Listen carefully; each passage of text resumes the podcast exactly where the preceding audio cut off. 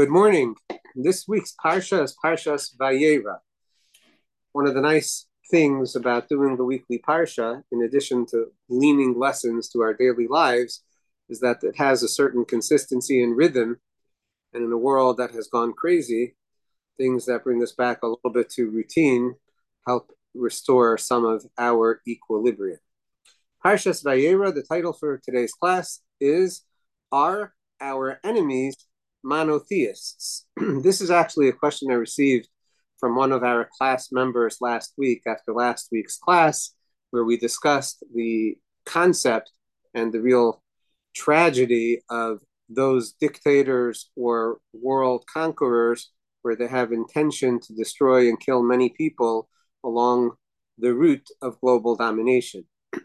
and in thinking about monotheism, this class attendee posed the question hey, wait a second, aren't those guys, Hamas, their cohorts, and other anti Semites also quote unquote monotheists? So we're going to come to address that question shortly. Month Cheshvan is anonymously sponsored in honor and with gratitude to Rosh Yeshiva Harav Yochanan and Rebbetzin Rivka Zweig for their unique contribution to Torah learning and meaningful impact to Jewish life.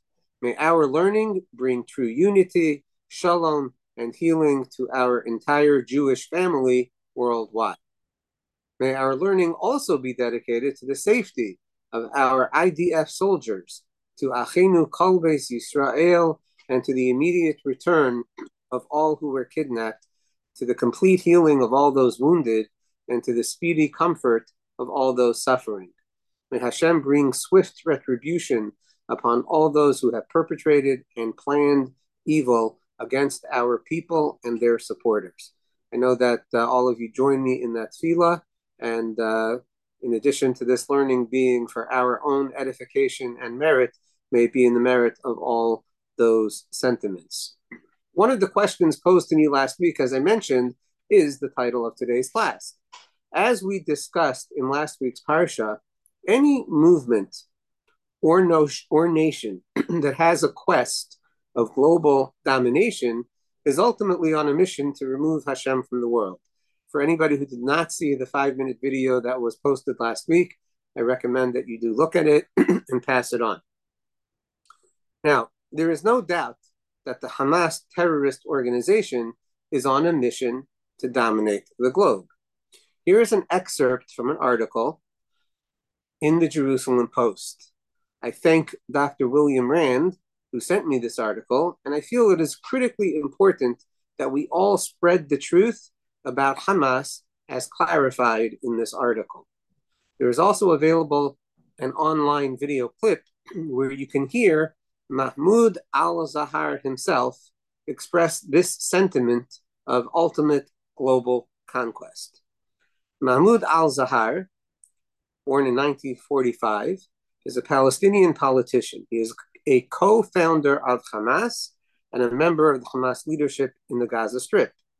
Al Zahar served as foreign minister in the Hamas dominated area in the Palestinian Authority government in March 2006.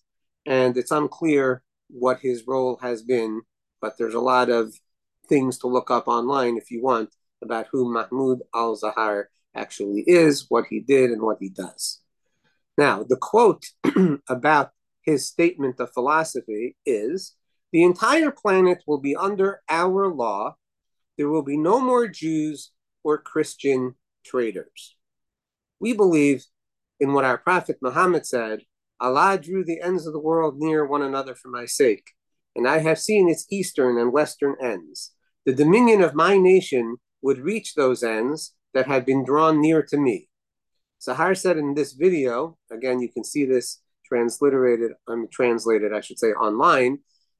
The quote is as follows The entire 510 million square kilometers of planet Earth will come under a system where there is no injustice, no oppression, no Zionism, no treacherous Christianity, and no killings and crimes like those being committed against the Palestinians and against the Arabs in all the Arab countries, in Lebanon, Syria, Iraq, and other countries, he said.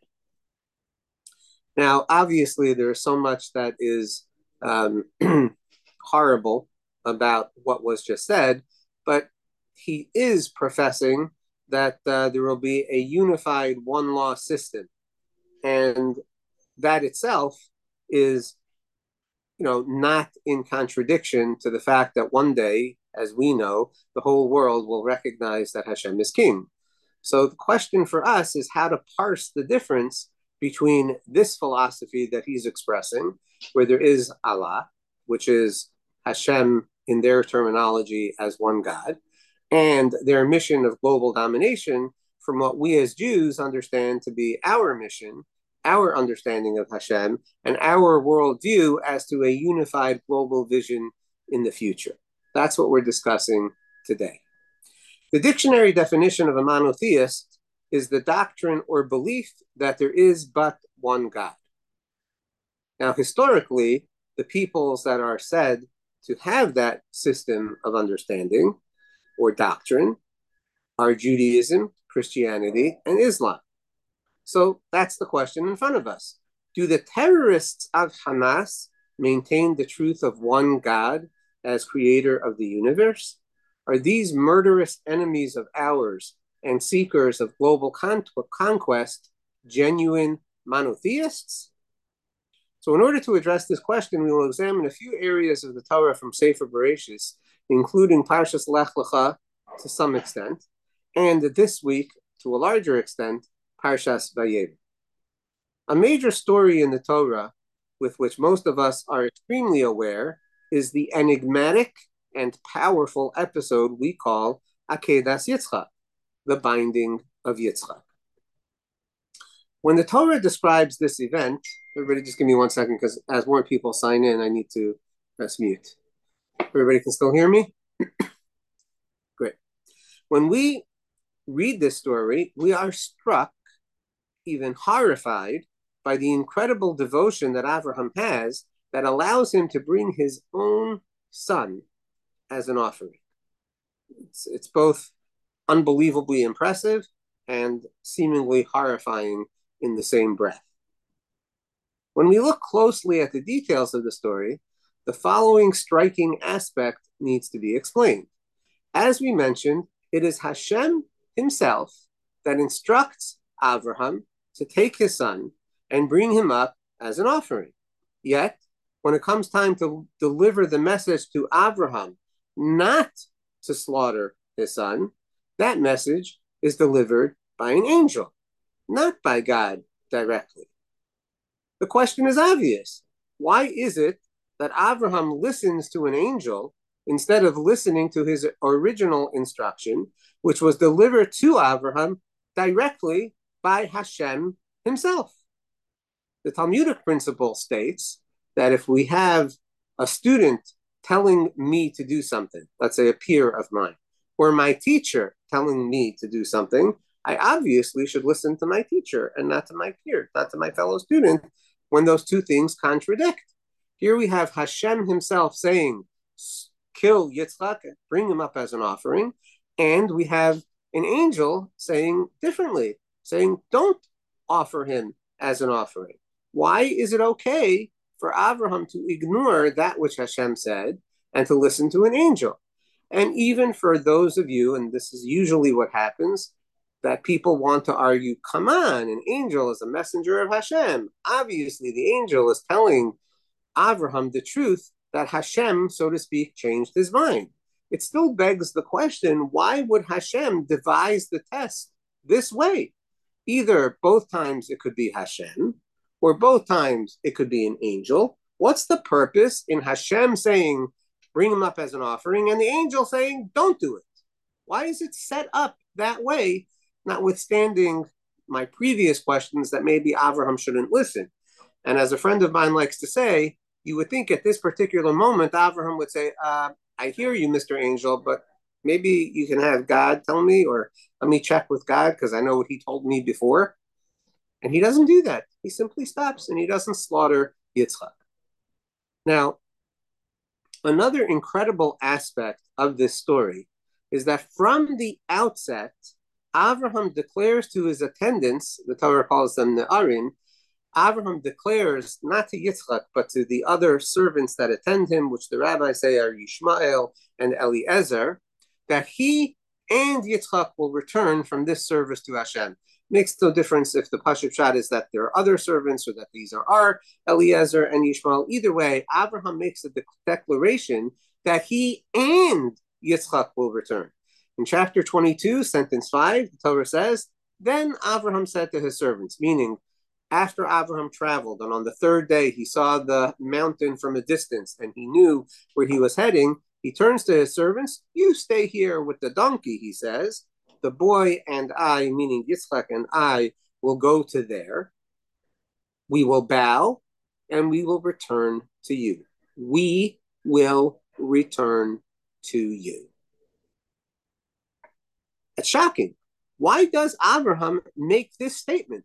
Why is he saying, en route to a mission where Hashem said, Go up, offer up your son, your only son, the one that you love, why does he then say, Hey, we're going to go do this service, and we, me and Yitzchak, will return to you, the servants, or Ishmael and Eliezer? Why does Abraham make that statement?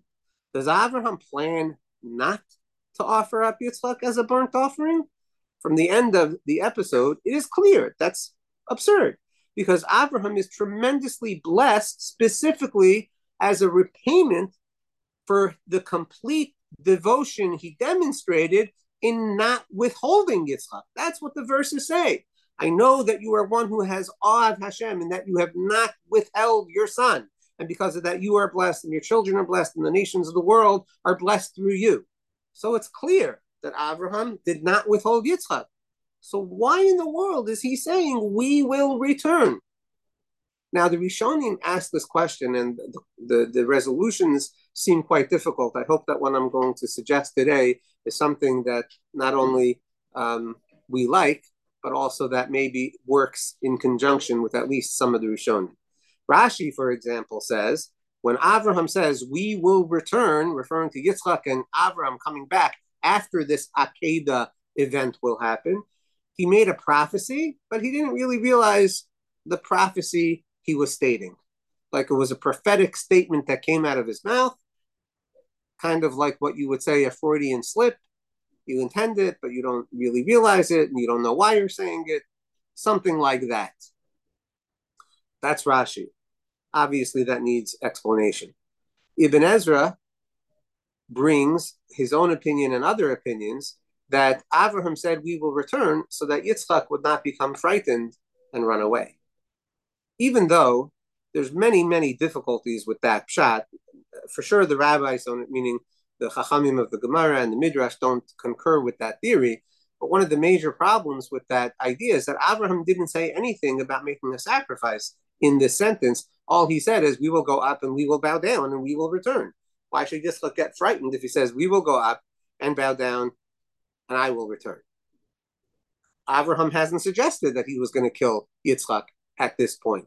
So there are many other difficulties besides that, but Ibn Ezra brings that from himself and from other people as well. This is the famous Ibn Ezra that says that, listen, if you want to accept the rabbis, that's good. There's, uh,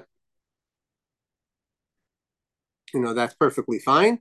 Uh, but at the end of the day, um, you know, he says he prefers to think of Yitzchak as age 13 and that uh, he is, uh, you know, himself, Yitzchak himself, is not necessarily such a willing participant. Difficult Ibn Ezra, that's what he says. That's not the way we're going to go, because again, that's not what the rabbis say. I just bring it up in order to demonstrate that this concept, we will return, needs a lot of explanation. Now, in addition to these sentences um, where Hashem says, "Because you have done this, and I have not, and have not withheld your son, I will bring blessing upon you."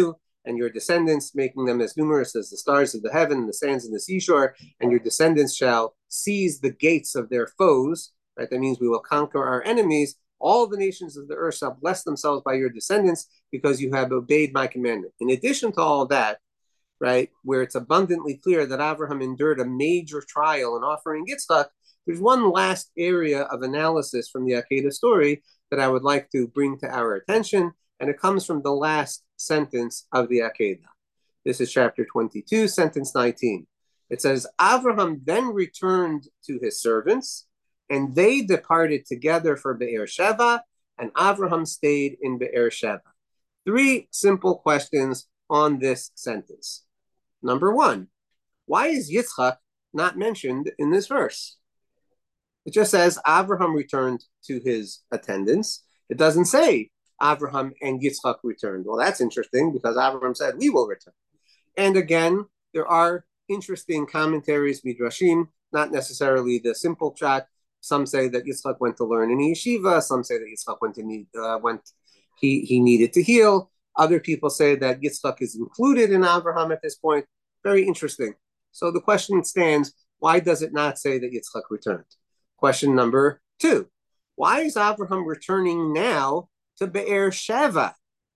Be'er Sheva, which is not far from the conflict, he and Sarah are currently living in Hebron. They're not living in Be'er Sheva. We know that because next week's parsha opens up with Abraham going to bury Sarah, Sarah in Hebron. Rashi learns this way. The Ramban, other everybody understands that at this point Abraham did not live in Be'er Sheva. He didn't travel seemingly. Seemingly, he does not travel from Be'er Sheva to the Akedah.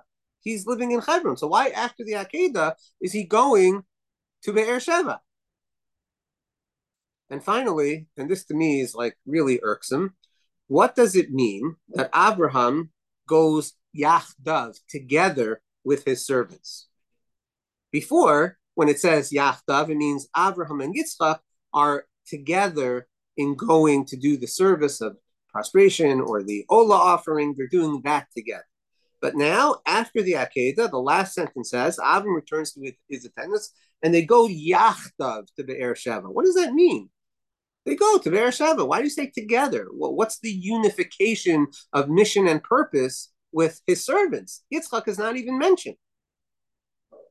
So those are our basic questions. Are they monotheists? And in terms of our parsha, why is it first Hashem that says, offer up your son, an angel that says, don't offer up your son? What does it mean? We will return instead of I will return, or don't say anything about returning, but why say we will return? And what does it mean? And why is it that at the end of the Akedah, when Abraham does return, it doesn't say mention Yitzchak? Why is Abraham returning to Beersheba? And what does it mean that Abraham is together with his servants going to Beersheba? So I'd like to suggest the following explanation of monotheism. Now, from the outset of this discussion, I should mention that there's a classic dictionary definition of monotheism, which is true and not true, and that's what we're coming to explain today. So, the dictionary definition of monotheism, as we mentioned before, is in the belief in one belief or doctrine of one God, meaning that there is one God and that he is the creator of the universe. That's kind of true. And I suggest that the part of that that's not true is all the critical corollaries that come from that truth. So if we say that real monotheism is just in the knowledge of the creator and that there is only one God, what does that say about the creator's involvement in the universe since then? It says nothing. But if we in fact do understand that there is one creator and one God, then we have to understand that there is a reason that he created and that his will can be known.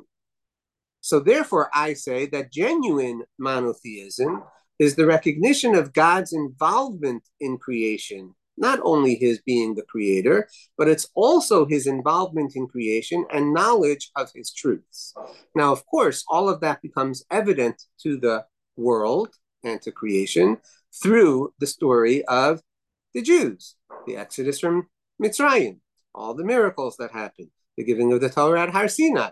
However, there is a major, major truth that was evident beforehand about God and his involvement in creation, and it directly comes from the Akedah, and that's what we're going to be talking about today. So ultimately, I'm suggesting that true monotheism does not just mean that God is creator of the universe and that there's only one God. It means that the one true creator has a purpose in creation and he conveys that purpose to mankind. Because otherwise, God doesn't really mean much. He created and there is no purpose. He created and there is no conveyance of his will to creation. To me, that's not tenable because God, who is everything, is also the God of all truths. So, the therefore is that the test of the Akedah is not only the test of the willingness to listen to the one God, but it's actually the ability to understand and listen to the words of the one God and re examine what those words are when you are facing a contradiction. So I'll explain. God is the true creator, and he told Abraham, offer up your son Yitzchak as an Olah. Great. Clearly, that means to be willing to slaughter and sacrifice Yitzchak as an offering. That's what it means. And Abraham is ready, willing, and does carry forward that commandment. Ultimately, in the moment of truth, when he's holding the knife, as the Torah describes, and he is poised, ready to strike at the neck of Yitzchak, a voice calls out from heaven that is an angelic voice and tells him not to slaughter his son. In that moment, Abraham can either decide, excuse me, I know what God said, I know he said to kill Yitzchak. So, bam, down comes the knife, and Yitzchak is dead. Or Abraham can say, wait a second, I know God said to offer Yitzchak as an offering, but the angel shouldn't be lying. That doesn't make sense. After all, he is a messenger of God. So maybe I need to re examine what I think God said. That willingness to re examine the words of God is the commitment to true monotheism.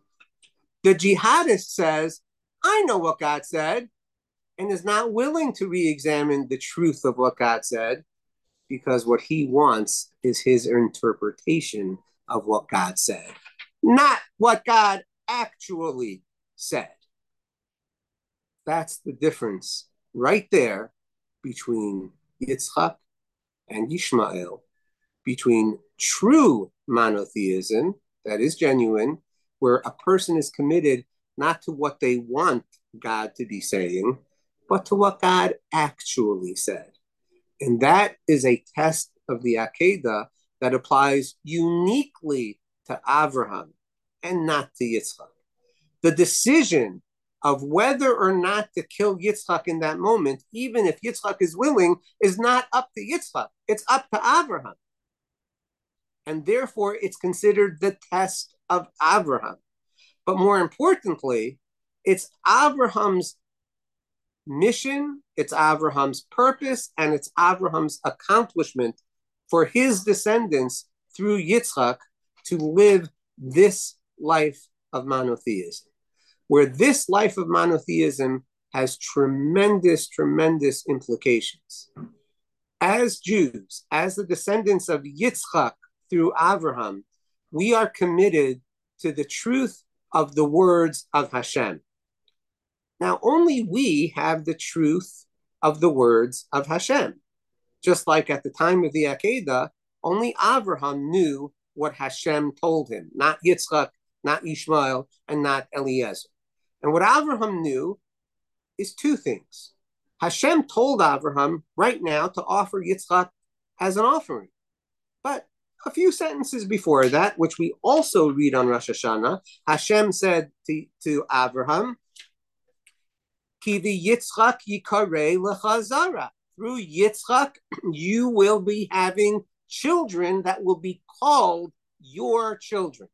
Through Yitzchak will be called your children. Now, does Abraham know how to reconcile through Yitzchak will be called your children together with the phrase that says, take up your son as an offering? No, but he knows one thing that God can't be lying. And therefore, we will bow down and we will come back to you. I have no idea, says Abraham. What does it mean, we will come back to you? I can't tell you that Yitzchak is coming back because, hey, Hashem told me to bring him up as an offering. But I can't tell you he's not coming back because, hey, Hashem told me Kivi Yitzchak Yikare That, if I may say, ladies and gentlemen, is the situation of our lives today.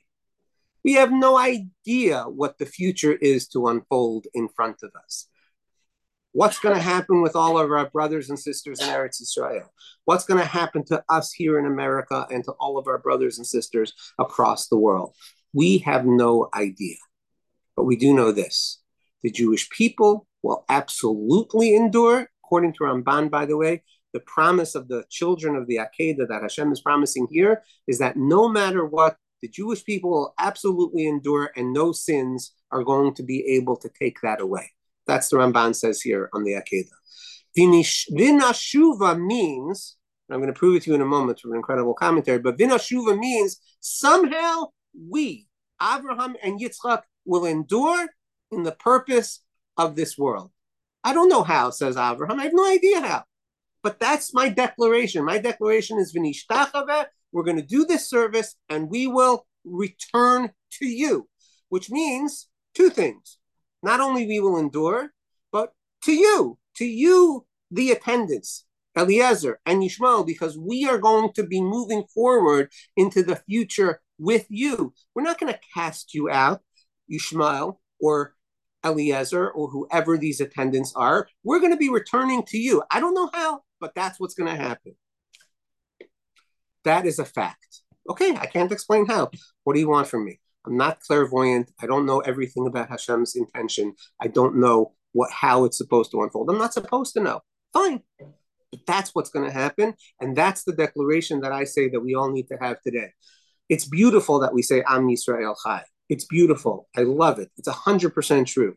And Rav Yaakov Weinberg told me uh, in the 90s that a major reason that Klal Yisrael had the tremendous merit of so many miracles in Eretz Yisrael from 1948 until the mid 90s, and there were tons of miracles that happened in all those decades. He says it's because the Jewish people had the acceptance of Am Yisrael Chai. He says that's a refrain that all Jews accepted. And he was commenting that unfortunately it doesn't seem like all Jews are buying into that.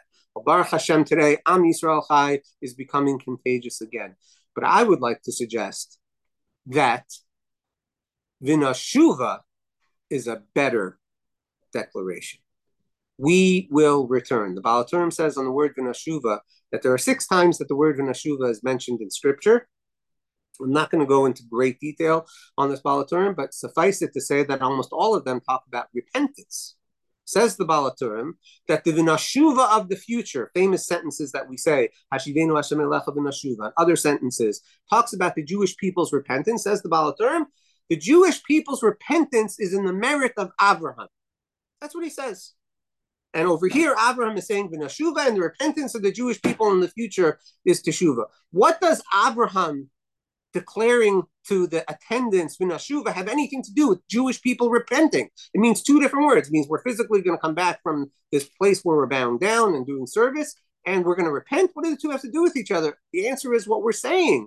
Abraham is saying, I cannot reconcile what's about to happen, but I know we will return we will endure. And if the Jewish people understand that we, the Jewish people, will endure, it's only one possible way in a relationship with Hashem. We will return in repentance and we will endure with Hashem. That's the only way that it makes any sense that we will endure. We have to repent. And that's what Avraham Avinu is saying. He is saying, I cannot reconcile, but I know that we will endure we have to say we cannot reconcile the barbarism, the atrocity, the hate, the the the incredible insanity and virulent hatred of the peoples of the world, the rise in in, in the, the the blatant hatred towards us. Who can explain it? Who can understand it? And who can imagine what could unfold from it? None of us, but we will endure because we will repent. And so, therefore, a major, major lesson of the Akedah is what Avraham Avinu does. He has a tremendous commitment to enduring with Hashem. He doesn't think he knows what Hashem said. He says, No, I need to go back to the words. What did Hashem say? Did Hashem say to slaughter Yitzchak? No. Hashem said to offer Yitzchak up as an Ola. The only way that Yitzchak can be offered up as an Ola is if Avraham intends to kill Yitzchak. Otherwise, it's just a game. If Avram is saying v'nashuva, I know God doesn't really mean it. You know, I know I'm going to come back with Yitzchak. It's all a charade. Yitzchak doesn't become an Ola. It's like, uh, you know, it's like a joke. He doesn't become sanctified. He doesn't become elevated. He doesn't become an act of devotion to God. It's a, it's a joke. So how does he become an Ola? Only because Hashem wants Abraham to think that Hashem intends for Abraham to kill Yitzchak. But Hashem says, I'm going to test you, Abraham. Are you able to understand that that's not what I said in the moment of truth when the knife is po- poised over the neck of Yitzchak? And the answer is no, Abraham can rethink because what Abraham really wants is to know what Hashem wants. And that's what we all have to be asking. And I'm so proud of so many of us, the people that I know, and it seems to me like Jews around the world are asking, what does Hashem want from me now? And we have to go seek out what does Hashem want from us now? And we have to know and ask and go back to the Torah. What does the Torah say now? And all these questions are great questions about where to live and what to do and how should I spend my, you know, my what is my purpose now and how do I help in the effort? All of those are great questions, and we need to re-examine the words of the Torah based on the current evolving times. And we need to go for answers. But that's our commitment because it would be easy to say, oh, God wants us to destroy all the bad people in the world. And that's the point. And to completely forget about God wants me to improve as a person. God, want, God wants the Jewish people to respect and love one another despite their differences. It would be easy to forget all that. But if we're asking what does God really want, we have to go back to the words and we have to remind ourselves of the words of the Torah and the words of the Chachamim over the ages and recommit to that which is ultimately, I'm saying, Vinashuva. So why does Abraham go back to Be'er Sheva? And why does it not mention Yitzchak at the end of the Akedah? So in line with our thesis today, I am suggesting because Be'er Sheva is the place where Avimelech said to Abraham, I see that God is with you in everything that you do. I need to make a treaty with you. That's what the Torah just got finished telling us, which we also read in Rosh Hashanah. And the message of Be'er Sheva is that we do make treaties with nations that accept the truth that the true God is with the Jewish people. And that they need to understand from the Jewish people what God's purpose in the world is for our people. Just like Hashem said at the Akedah, at the passing of the test that all the nations of the world will be blessed through you. The nations of the world need to come understand, to come to understand their purpose in the world by way of the Jewish people, because the Jewish people are the ones with the true prophecy and have the true words of God, and they have the truth to share with the world. Just like Avimelech understood it, Abraham returned to Yitzchak with Yitzchak, doesn't need to mention Yitzchak, I'll explain about that in a second, to Yishmael and Eliezer, and they went together with the specific intention of this new paradigm that was now created at the Akedah. What's the new paradigm? That the God of Abraham and Yitzchak are the ones through whom the rest of the world will be blessed and need to take direction. That's the truth because it's Hashem telling Abraham, Yitzchak is a special offering. I have a unique relationship with you and Yitzchak.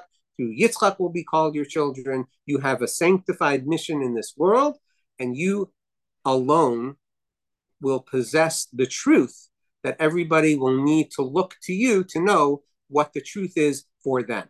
Avimelech knew that. And in fact, if you look at the story, what does Abraham do? He tells Avimelech, you can't have people stealing Imagine Avimelech is literally rebuking King Avimelech from that place called Gaza. You can't have people stealing. You can't you can't run a, a legitimate kingdom in the world where people are stealing from one another. And Avimelech makes a covenant and a treaty with Abraham, knowing that he needs to align himself with Abraham because God is with Abraham in everything that he does. That's the way Jews need to be presenting themselves because it needs to be true because we've returned to Hashem, to the rest of the world, and the rest of the world will need to come to Zion and learn Torah, as I've mentioned before. Ki Zion Torah Hashem Yerushalayim is referring to the nations of the world coming to Zion, coming to Yerushalayim to know the truths of the Torah.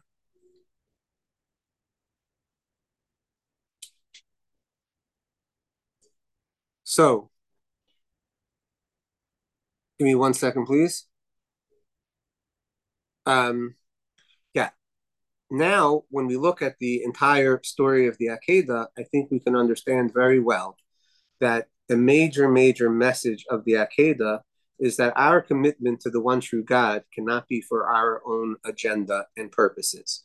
And the sad truth is that many people have brandished the label monotheism or God's holy mission in the world, also known as jihad, under the banner of this is what God wants.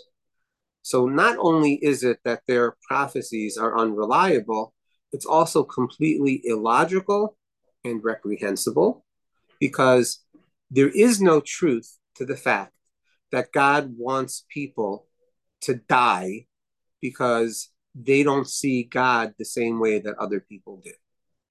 Even in Judaism, our commitment to killing idolaters is Jewish idolaters or nations that are possessing the land of Israel and they don't belong in the land of Israel.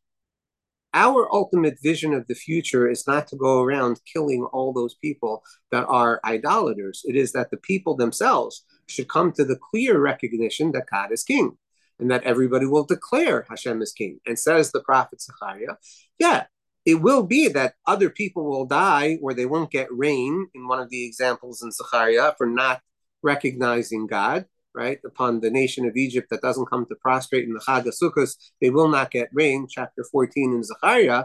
Yeah, there are ways that Hashem brings about the downfall of those people.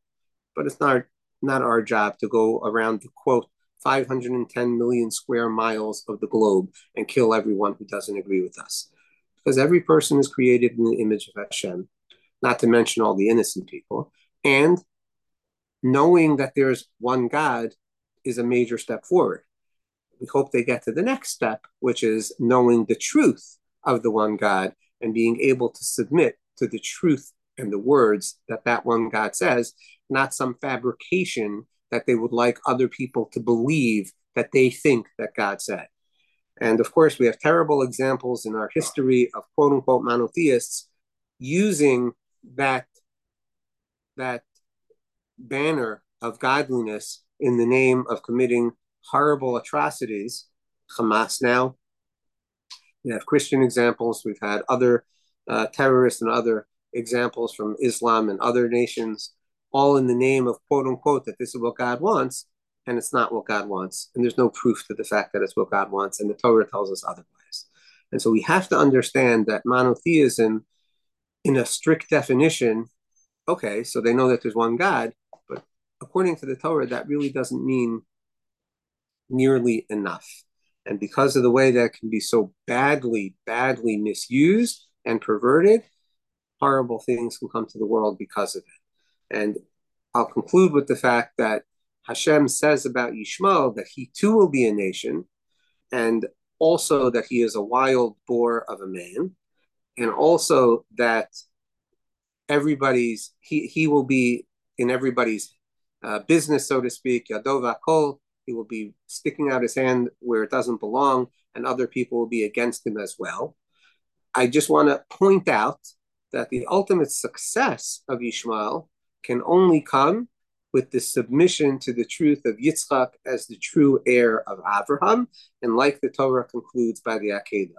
if they're going to fall under the Avraham both mission and accomplishment of establishing this commitment to the truth of Hashem's words and coming to the Jewish people for that understanding, they can be a very successful, very good, and important and meaningful influence in the world.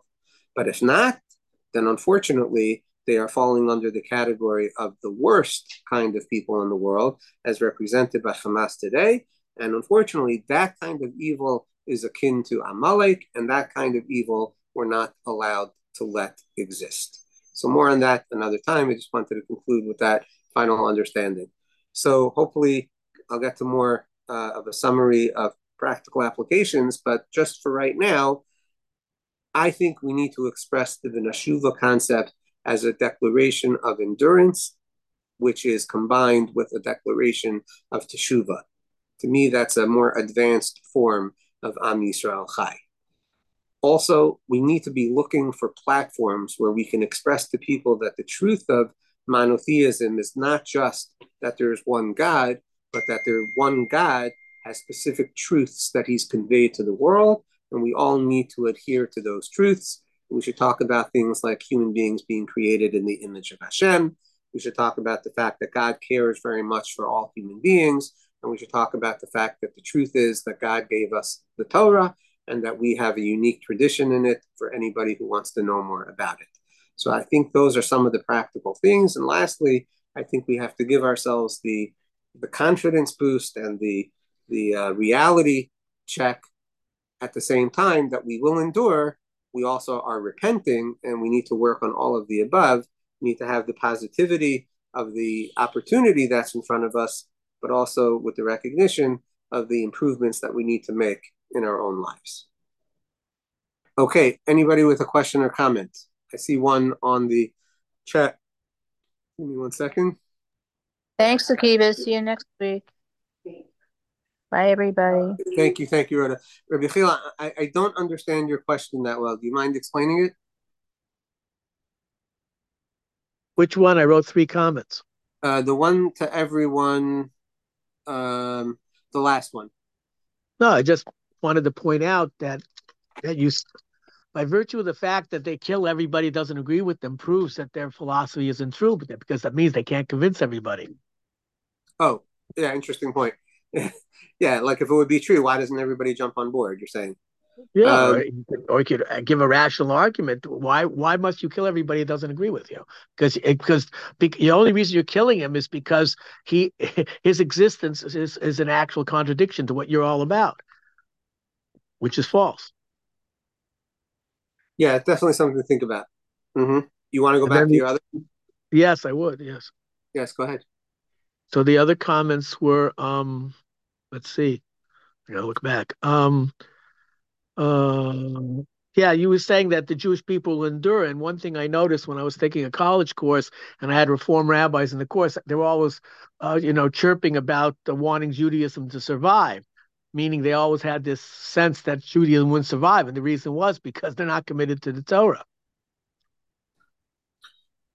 Yeah, look, there's no question, but you know, it's hard to um, it's hard to win with other Jews on that on that argument. You know, to, to those Reformed Jews, you know, they they have their biases and the reasons, uh, but I do think uh, that what they have to um, become aware of is that uh, Judaism is not extending to the next generation unless it's Orthodox Judaism. Yeah, and that's and the, you know if they don't care about that, and then why are we having a conversation? You know what I'm saying? Yeah, sure. And the last, the second thing was, I guess the question is, what? Why was what bothered me is why was Avram offering the ram instead of his son. Like, what's that afterthought? Why does he have to do that? What's it, why is it miraculously there that ram is stuck in the thorns and he's able to take it? And you know, what's that all about? Or that's just a different story. I mean, how does it fit into the Hakadah in general, and especially according to your explanation?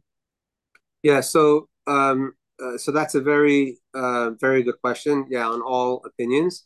I don't have a great answer, but I do think that the one of the ideas behind it is that it concretizes the fact of the service. Meaning, instead of it just being okay, well, you know, I, I went through the motions. Let's also have a motion of actual service. But I agree with Why? you that. Why does it advanced. that? Okay, but why? That, that, but then why does it need a miracle? Because if you look closely at the story, Yeah, think about it. How did they get stuck in the thing? Avram walks up to a big ram and just takes him without Yitzchak still bound and just takes him Yeah. and No, I sacrifices him. agree with you. That's a, that's a very good question. I, I need I need to work on that. Isn't it the Okay. korban? Yeah, but he's saying why is the korban necessary? Why why is it necessary right now? Yeah, it's a very good question. Yes. Anybody else with a question or a comment? Yes. Oh, oh, Also, I just want to point out that according to your explanation, it's definitely very, very difficult. I'm just saying, especially according to your Every- explanation. Okay. I think according to every No, I'm not saying I'm not saying it's a question. I'm saying I'm accepting your explanation very well, but now that just question becomes more difficult. Yeah. Well, the it's ram, more difficult, I don't know, but maybe. But but you know, it's also why does Avram say before Elohim yireh lo haseh l'olah B'ni? I think you have to go back to that. Yeah, so yeah. I think about yeah, yeah. wh- wh- why does he have to say that? Yeah. Uh, uh, Mrs. Kanoff, unmute, please. Okay, just not really. Uh, okay, just to give myself a little bit of optimism. In the past, when you sat with groups, uh, you know, in your interfaith conferences, and there were Muslims there and Christians, um, were any of them amenable to any of these concepts? In Um, I, I I I feel and experienced a little bit less acceptance, or maybe even a lot less acceptance from Muslim participants if Okay. they were, let's just say, still heavily involved in Islam. But I Uh-huh. definitely did get acceptance from uh, Christian participants a lot. And uh, in fact, uh, the video that I, I sent out last week, one of the retired pastors uh, from Pennsylvania saw it, and um, they want me to address their congregation. And while we were on the class now, somebody else from that congregation also told me that they, they, they they're calling it standing for humanity, and they want me to talk about that. okay, but and not I do think I do think that there are people that definitely advocate uh, for that. Uh, I think Islam is a little more complicated for a lot of reasons. One of them is that the extremists are uh, very against it, as opposed to today. I don't think we find classic uh, Christians in general being against this concept, meaning advocating for global domination or violence even though there definitely were issues in the past in the Catholic Church. That's A. And B, um, I think that um, that they do have a much more uh, calm approach, so they're not intimidating people into into you know following them because otherwise bad things are going to happen to them. But on the Islamic side, I'm pretty sure there's lots of terrified people. Not only the I mean, terrified people who are terrified to seek a different path or to than or or to actually profess a different class, uh, Oh, path, oh. right? So if you know, because they don't want the extremists coming after them, they don't want to Oh, be yeah. part of the global conquest, and they know Sure. very well that that's the mission. All right. So speaking out has tremendous consequences, unfortunately. I, I, I would think so. And I think that's also a, a large part of the uptick in anti Semitism that we're thinking. I think there are plenty of people, tragically, even among us Jews, that are, you know, really afraid to take a stand because of, and even will even be, you know, worse than not taking a stand because of the, the fear that they have of what's going to happen to them. right Okay. Because it's kind of sad that the people that specifically went to these quote interfaith conferences, you know, that they, they would have seemed the most amenable to some sort of change. Or, well, there or- definitely are plenty that do, but uh, again, I, that's why I prefaced it with, if they're still heavily like indoctrinated, like with Islam, I'd be less acceptance, as opposed to many of them have come out already from that mm, uh, that fog of, of of of false reality. There's a, a there's a fellow who came to speak in yeshiva. Um, he wrote a book called uh, "The Arab Mind Unchained," I think. It's called Unchained. You can look it up. I have the book here somewhere. Fascinating. He grew up in Egypt and the indoctrination, but he chose a different way. Yeah. Okay. Yeah, I believe that my father is yes giving share. I have not heard otherwise. Um, so let's just finish with the thank you, Ms. Anything else? Okay. No, that's just, you know, If it's- hope. Hi, Yes. Rob. Yes. I wanted you to Hi. explain maybe briefly again why doesn't it mention Yitzchak when they're going back to Beersheba? Sure. Yeah, I, I didn't do as good a job at that as I intended. So thank you. Just give me one second. Hello. Do we know if I was saying sure? Okay. Okay, great. Okay. Yeah, I'm telling everybody yes. Okay, thank you. Perfect. Thank you. So yes to this year. Um, so my, my answer is because after the Akedah, what's most important that gets conveyed is Abraham's success at the Akedah, not Yitzchak's. So what Yishmael and Eliezer need to buy into at the end is that Abraham, in his willingness to rethink what it is that Hashem told him, that that's the way to get to truth, and that they have to come to that truth through to Abraham, because he's the one who initiated that. So of course Yitzchak is going to be part of that because Yitzchak was part of the process, and as we know, Yitzchak is ultimately the main offspring. So it doesn't mention Yitzchak specifically to emphasize that the togetherness of of, Yitz, of Yishmael and Eliezer is with Abraham's accomplishment in the Akedah, which is true monotheism, is being able to go back to the genuine words of God and rethinking not what you want, but what God said. So it's emphasizing Abraham because that's what they have to buy into. That's why when they go to Be'er Sheva together, are you talking about the beginning Yitzchak or the end? I thought you were talking about the end Yitzchak. No, the end. That Yeah, it yeah, yeah. says that they they returned. They went to Beersheba. It was just Abraham and the servants. Right. So I'm saying, regardless of whether or not Yitzchak was there, and that you could go either way on, it's not important because what's important is that the truth that they're conveying now to Yishmael, to Eliezer, and in Be'er Sheva, to the other nations of the world, the truth that they're conveying is that you have to go to Abraham to really know what God said. And ultimately, that's going to mean you have to go to the Jewish people. And the people that you have to have a, a covenant with are the people that really know the word of Hashem. Not what you would like to believe Hashem said or pretend that Hashem said. And Avraham is the one because he's the one that passed that test, not Yitzchak. That wasn't Yitzchak's test. Interesting. Okay. Okay. Thank you. All right. Rabbi, Rabbi Zwei, Yes. I, um, I understand that he that that Abraham um, had these two conflicting um, commands that he was these two conflicting statements, and he was taking uh, Yitzhak up to uh, uh, to to make this offering to be killed. But when he answers, but he says to the he says to Eliezer and uh, uh, he says to them, and and and the boy and I will return. He's is he just saying he is confident he is that that's going to be, be the way it comes out why does he even why does he make that assertion So I'm saying that he's confident that there will be truth to the return, even though he has no idea how.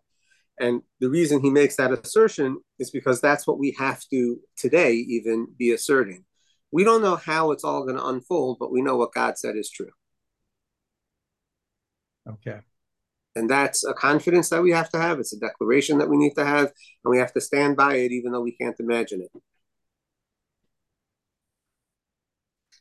thank Yeah, you Just like nobody could imagine the United Nations voting Israel in as a nation, as a as a actually recognized state, and then for the rest of the decades denying them having a state.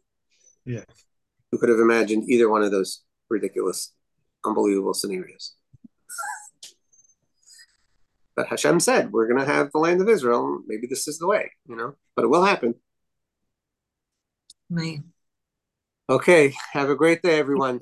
Bye. Excellent. Thank you very much. Thank you.